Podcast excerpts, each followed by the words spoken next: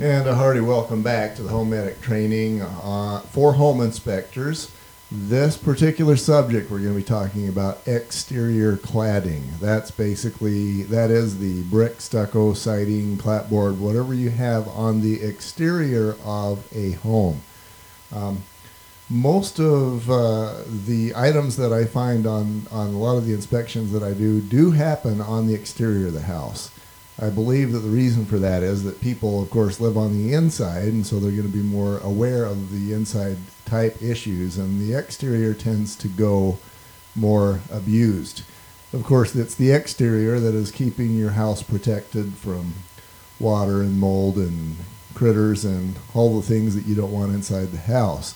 So you do need to do a very good job on the exterior. And of course, among the systems on the exterior, it's your exterior cladding that is probably the uh, the biggest system. Second up would be probably the roof. So as you go around with your clients, you want to make sure that you uh, you do this one carefully, and make sure that they understand the issues. Trust me, they appreciate it when you when you do go around with them and share your knowledge with them. Make sure that they understand what the issues are and are not, how big an issue those things are, whether you got a mountain or a molehill, and then you can answer their questions respectfully.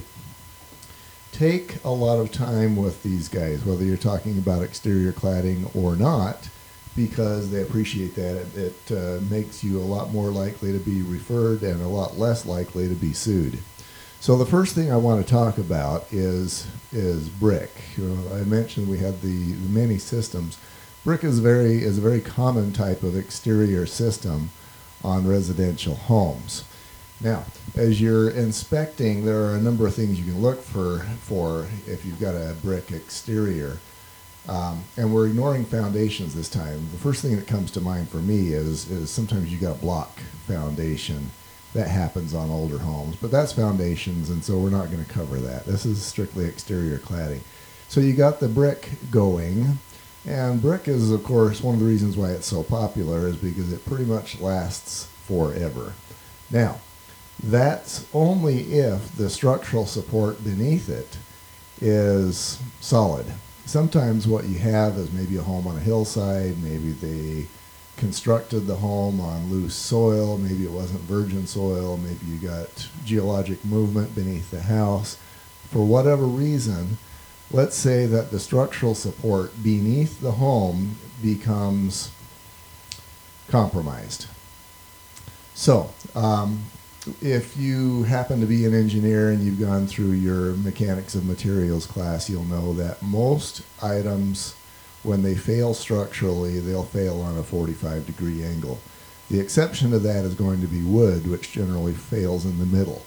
But brick is generally not going to fail on a 45 because in between the brick you've got the mortar. And so for brick, a structural crack is going to look like a stair step crack. It's going to be approximately on a 45 degree angle from beginning to end but in reality, it's going to it's going to look more like a stair step system.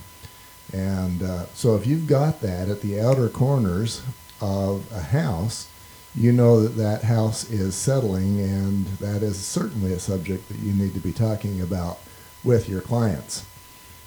So that's item number one on, on brick, and that is an important one. You want to make sure that now, if you've got a crack, and I've seen this a number of times as well, let's say you've got a vertical crack through brick pretty much in the middle of the house.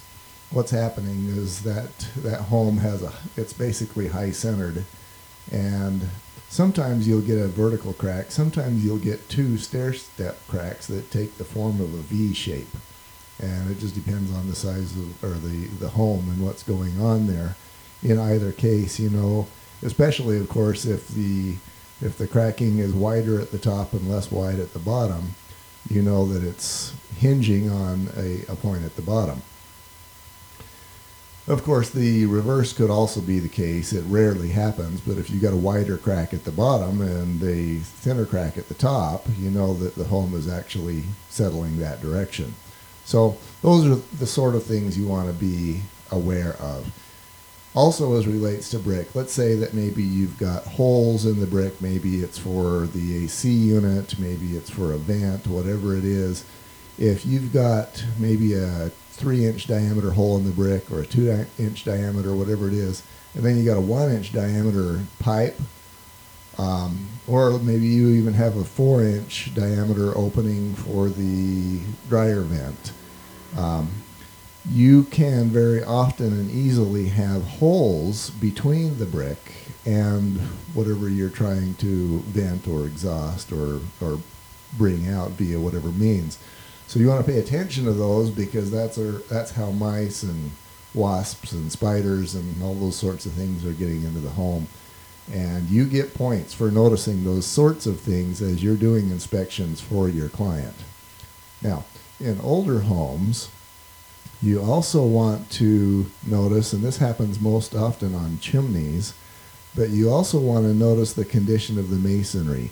If it is spalling on the surface uh, of the of the brick or the masonry, you're going to have basically what happens is water gets inside the brick, it freezes, the freezing pops the the face off, and then now you've got uh, the face that is gone quite often you will see a chimney, especially where that's happened over and over again, and you got this big rubble pile beneath the chimney. When this is happening, yes, the masonry needs to be repaired, but when you do so, make sure you point out that the reason why that masonry is being damaged is because you got water coming in from above. If the interior of that masonry was not wet and freezing, then you wouldn't have that freeze thaw cycle and you wouldn't have the uh, the spalling of the face. Sometimes it's not the masonry that's actually being damaged. Sometimes it is the the mortar or the grout. The technical term to repair the mortar is to repoint, and make sure when you use that word, yes, use the word to prove that you know what the word is, but then you're going to want to stop and explain what the layman meaning of repointing is, and that's just that you're repairing the the um, the grout. So that is that is done by, of course, uh, a mason, somebody that can make sure that happens. The in more recent construction, um, the mortar is designed to fail first, protecting the brick. Um, back in the day, you know, like the 1920s, etc., that was not the case. And so you can see both, especially in the older homes. You'll see where the the grout um, has failed, and you'll have bricks just dangling loose, and that is certainly something that you're going to want to be atten- attentive to because if you got loose bricks, especially on the chimney overhead, those things could fall at any time, windstorm, whatever, and now they're falling on somebody's children. That would be a career ender make sure you pay attention to those sorts of things. So, um, stucco is the next subject. Now, I want to back up with stucco because a lot of times your buyers, for example, are only going to see the top layer of what a stucco system is. So, you're going to quite often have to explain what I'm about to explain to you, and that's that stucco is a multi layer system.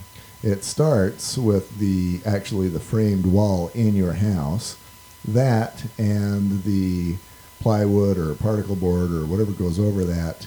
That is the structure support to this whole system.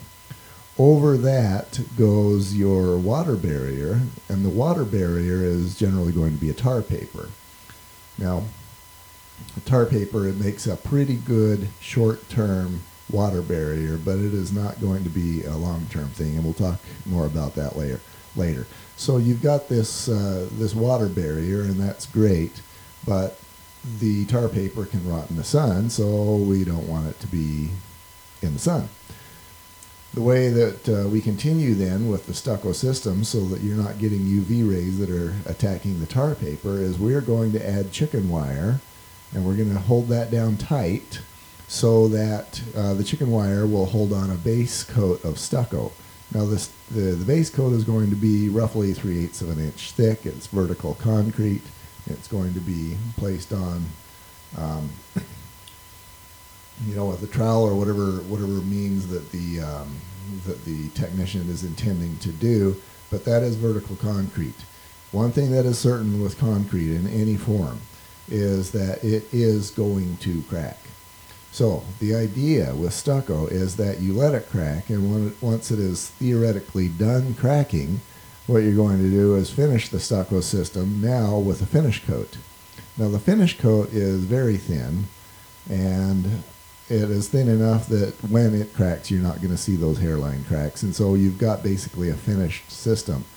The base coat and the finish coat well, the base coat is really your UV barrier, and your finish coat is basically something to cover the cracks in the base coat. So now you've got a finished system.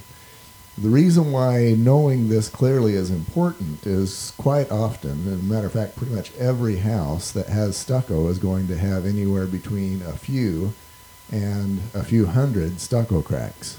Some of them will be less wide, some of them will be as obvious as the uh, as the horse in the room, and your your client is going to know why or why not that stucco crack is a problem.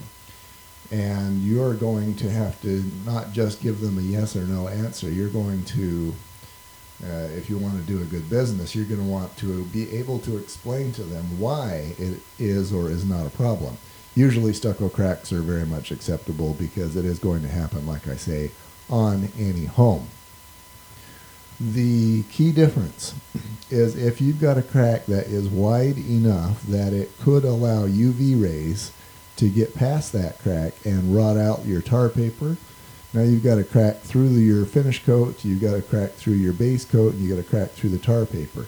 Now a sprinkler system or even a rainstorm could get water in behind all of that, and now we're trying to rot out the the wood in, in the home, the, the frame and, and the particle board or what have you. So at that point, it becomes a problem. Now, in addition to that, I'd mentioned that that the tar paper is a is a good short-term barrier. Stucco is designed so that it is thoroughly soaked in, for example, a rainstorm, and then it dries out and it's ready for the next rainstorm a week or whatever later. What it is not designed to do is to be thoroughly and routinely soaked, which is something that happens if you've got, for example, a sprinkler system that is hitting that house every day. So, if you're uh, an inspector in a state that has irrigation systems, and if the irrigation system at this house is soaking the house, that's a problem pretty much regardless of whatever exterior siding you've got. If it's brick, brick is a sponge. It's better, but it's still a sponge. Stucco, it's still a problem. Siding, clapboard, whatever. You really you need to write up when you've got sprinklers hitting the, house. In addition, quite often you'll see nasty staining uh, if if you've got a stucco system where the flashing in the rain gutter system is not right quite often what happens is you'll get water running down that roof and there may or may not be a rain gutter system but whether there is or not quite often you'll get a good deal of water that is sliding that is not being captured by the rain gutter and instead it's going between the rain gutter and the stucco wall and it's running down that wall. Now in that particular case this home has issues that need to be addressed and the reason why that is is you remember you remember I mentioned that a stucco system is designed to be soaked but not for a long period of time. If you've got water and snow, that sort of thing, that is continuously running down for weeks or months, which is going to happen in a snowy environment, uh, that stucco is going to be wet for a very long period of time you got problems. It's also going to look bad, and you're going to see a lot of a lot more cracks there, and the the client is is going to want to know, especially in that sort of area, how big a problem they have. Now, the solution to that, assuming that it's not bad yet, is what's called kick-out flashing. Now, flashing again is sheet metal. It's just a, a fancy term for a piece of sheet metal, but that flashing goes at the edge of the roof, between the roof and the stucco wall, and it forces water into the rain gutter and doesn't allow it to go down between the edge of the rain gutter and the uh, and the wall. So all the water coming off the roof goes into the rain gutter and not down the stucco wall. This is the kind of thing that you need to prevent a problem with a stucco wall. Now, sometimes you'll see a, a, a wall that is just trash, and at that point, um, it is hard to say, uh, you know, and no inspector is Superman, and none of us have x ray vision. It'd be nice if we did, but we don't. So at that point in time, you can uh, maybe refer that sort of thing if, if the stucco just looks nasty. You know, you don't know if it's good, you don't know if it's bad, but you can refer that to a stucco technician who can do those sorts of tests. You are hired to do only what can be done with your eyes and your hands and your brain. Uh, you can't do destructive testing, and if you start drilling into walls as part of the inspection, that would get yourself in trouble. And I'm not going to go so far as to say it's a career ender, but it will leave you with some very pissed sellers who are going to expect you to be repairing the holes.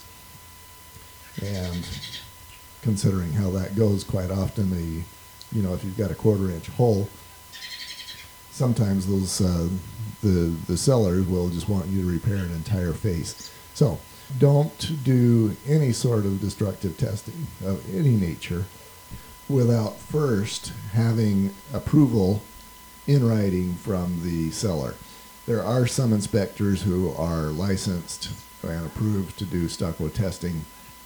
You want to make sure you get all your ducks in a row. If you want to do that, great, but you want to make sure you get your ducks in a row before you actually do that sort of a thing. So we talked about the flashing at the drip lines. You also want to take a long, hard look at the flashing between the interfaces. Now that might be an interface between the walls, between the chimney and the roof, whatever it is. Purpose of flashing is to force water to go where you want it to go. If flashing is not there or it's improperly done, you're going to end up with water getting into your chimney or, or maybe you've got improper flashing at a window frame or a door frame. And now the water is going down into that window frame. It's getting into the walls, now you've got rot mold termites, and you don't need any of the above. So, um, stucco. Now, I should also mention EIFS, also known as EIFS. It was commonly installed in the 90s. The strength and weakness, if you listen to the manufacturers, you go to their website, they will say that the strength of EIFS is that you don't get water in behind the wall. The weakness is that when you do, it stays there. Now, since about the year 2000, they have adjusted the way the EIFS was installed and uh, basically provided a weep hole at the base so that any water that does get in behind can be uh, can weep out. Now, what's the difference between stucco and EIFS? Stucco is a system as I described before. You've got your your structure, the tar paper, the base coat, the finish coat, etc. The difference is that with EIFS, you've got a uh, almost half inch thick layer, sometimes less, of, of a foam type of material. It can be different.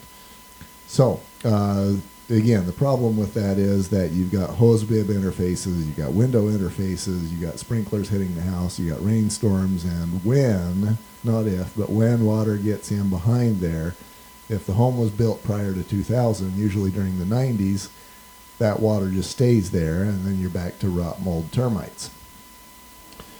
So, if the way to find out if you have EIFS, there's a couple of ways. If you can get underneath that stucco wall and see what's going on. Quite often you'll be able to see that that foam. Usually it's a blue foam, fairly obvious. If you can't, or whether or not you can, you can always knock on the on the wall itself. If it sounds more hollow, then you probably have an EIFS because if it sounds more like that drum sound, it's um, you, have got that styrofoam material that um, that is going to give you a more hollow sound.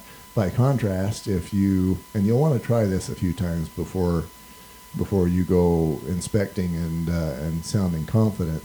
But if you have a more solid um, sound, then you know, kind of like your sound, you're knocking on a sidewalk, then you've got a standard stucco wall. So um, another way to tell is if you can see the width or the thickness of that wall. EIFS is going to be thicker because you've got that extra layer of material, so it's going to be quarter inch uh, thicker, give or take.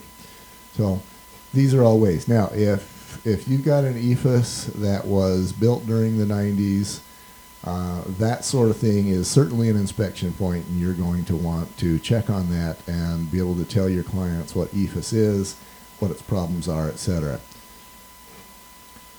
Okay, and as always, there's more information uh, that you can gather. Um, I'm, I can get you to a certain level, but your own research is always a good plan, and there's there's places you can go. NACHI.org is one of them. Very good, uh, very good membership to have. Now, siding. We've talked about brick and stucco thus far.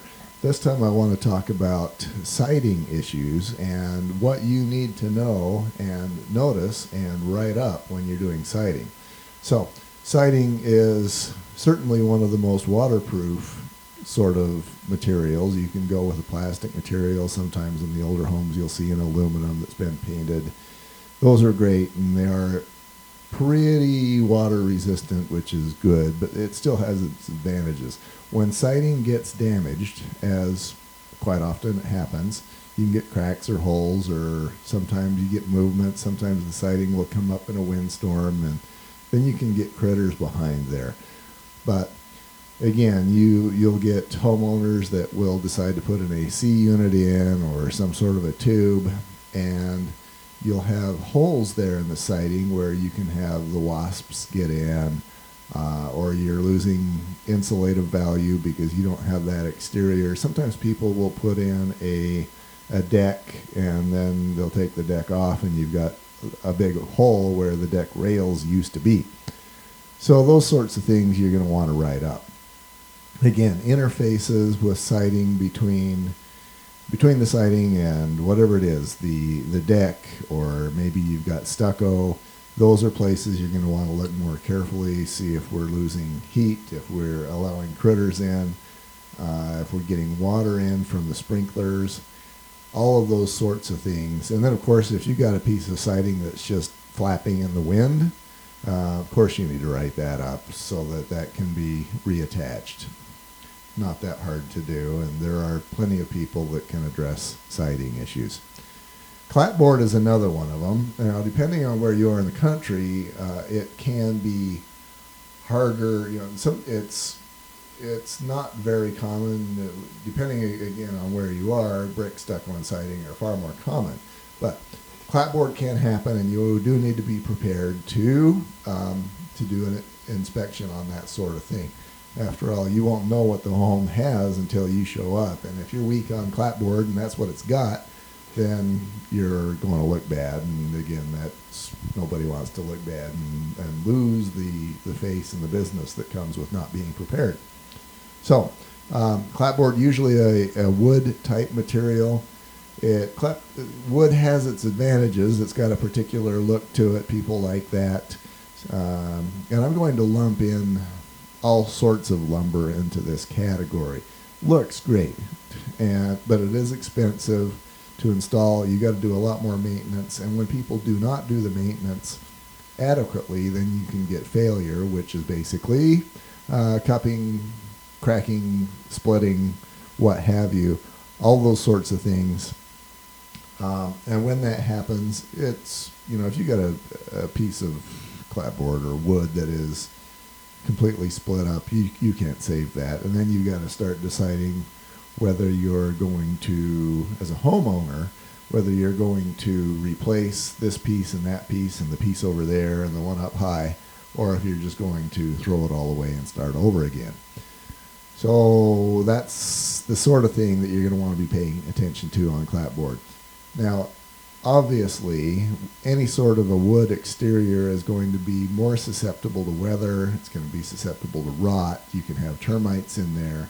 Um, maybe the stuff is treated again depending on what part of the country you're inspecting in. If you're in a dry part of the country, termites are much less likely to be a problem because you're probably going to have subterranean termites, and the termite training will be a different segment than this one. Um, but the the the rot and and that sort of thing is probably the the big factor that you should be looking for with clapboard.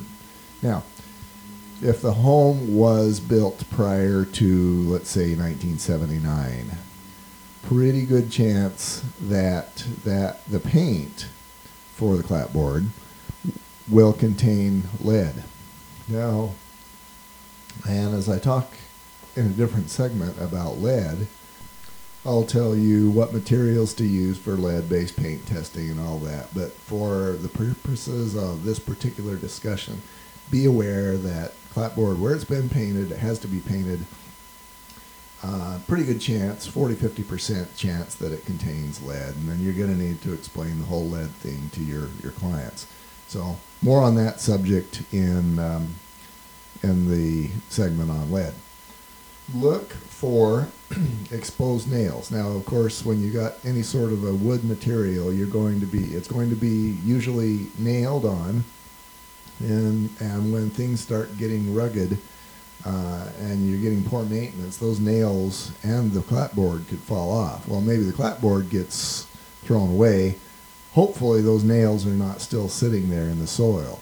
If they are, then of course you've got this orange nail just waiting to penetrate some child's foot or or the inspector's foot or the homeowner's foot. In any case, you become the hero when you point that sort of thing out. It gathers a lot of respect for you when when you can point out safety issues that are not directly associated with an inspection. And this is one of them. If there's there's clapboard, look for nails and point out how careful they need to be to make sure that nobody ends up in the hospital because those nails are now loose. Water penetration, critters, uh, everybody is concerned about mice and spiders and wasps, those sorts of things getting into their home.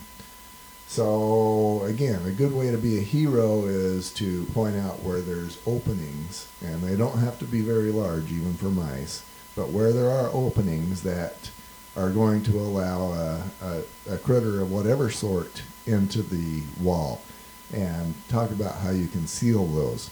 Usually that's going to be something of a caulk nature.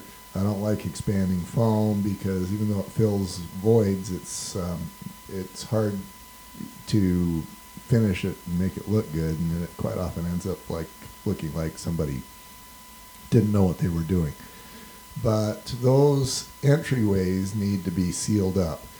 Uh, however, however needs, however that needs to happen, and that's going to be a case by case basis. Hopefully, again, you've got a little bit of construction background, and you can decide based on what you see at the moment what the best way to seal those is. My message to you is those need to be sealed. Now, finally, and as always, career enders. We've talked about a couple of ways to uh, to end your career as relates to exterior cladding. One of them would be to ignore a stair step crack. So if if you've got that going on a home, you certainly want to notice that. You want to write that in as a high priority issue, um, especially if it looks like we've got a considerable amount of structural settlement. Now all homes move, and so if you got a hairline crack, that may be acceptable on the other hand, if you've got a quarter inch or wider crack, that is not and never will be acceptable. Um, it it's an indication that you've got. Well, I shouldn't say never will be acceptable. Again, it's going to be on a case by case basis, but there needs to be a very involved discussion about what that half inch crack means. Sometimes it can be acceptable if you've got somebody who is uh, very willing to take on a project of a house. And you know, let's let's say that you got a house that's sliding off the hill, and uh, you can do structural piers. Maybe it's maybe it's uh, also on a stream bed or something akin to that. Maybe you're on a loamy soil, but you can actually salvage a home like that. You've got to do structural piers, and then we're not going to, you know, then we can address the structural settlement. But failing to notice the structural settlement is going to result in some uh, very angry phone calls at midnight to your phone, and you will get the call from their lawyer, and you will have some unhappy realtors who are going to spread the word that you suck. So you don't need any of the above. You're going to want to make sure you notice the stair step cracks.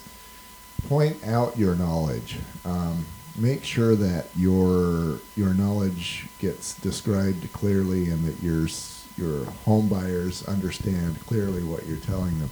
Make sure that they are clear on whether you're talking about a mountain or a molehill.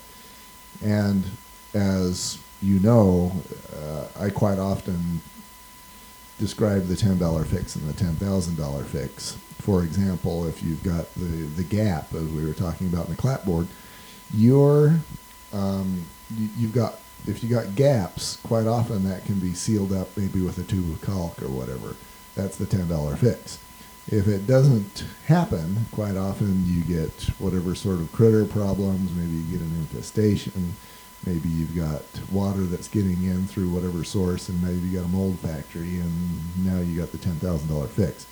Make sure that you pass that sort of information on to your client so that they can understand how you are not only saving them the three or four or five hundred dollars that you're charging them, but you're saving them tens of thousands of dollars in the little tips that you provide. This is how you, again, how you get and keep business. So, uh, for more information, homemedicusa.com, NACHI.org is always a good choice. Uh, stay in business. I, I, I need you to stay in business. Represent the Home Medic brand well. And you do that by serving and respecting people, not just your clients and not just the realtor who referred you, but even the realtor, or not the, even the sellers. Quite often, um, in, in one personal example of mine, I had a seller basically call me to say that the time that I had um, arranged with my buyer wasn't going to work for him. My my thought process in my head was I don't care whether it works for you or not because I don't need you to be there or not. As a matter of fact, I prefer that you weren't there. So deal with it. And basically, I reluctantly uh, agreed to do another time, and then he said something on the order of, "Well, if that's what you want," and I told him that's not what I want. That's what you want. Um, that, of course, pissed him off, and I ended up having the seller say, "We'll we'll let a home inspector in, but not that guy." And that actually ended up costing me points with the realtor as well. So be respectful and to everybody, and uh, then people like you, and then you get more business, and uh, happy, happy, happy all day long. We have covered bricks, uh, brick issues, that's masonry, stucco, siding, clapboard, career enders, and given you a basic level of information on how to inspect your exterior cladding on any on any home uh, in in the country. Now, uh, of course, in your particular area, there will be unusualnesses. Um, there's there's materials, for example, in the Northwest, Pacific Northwest, that are a problem. You will want to research those on your own. Again, this is not a full encyclopedia of what you need to know, but it does kind of get you to first base, maybe second. Uh, it's not a home run, and you should definitely do your own research.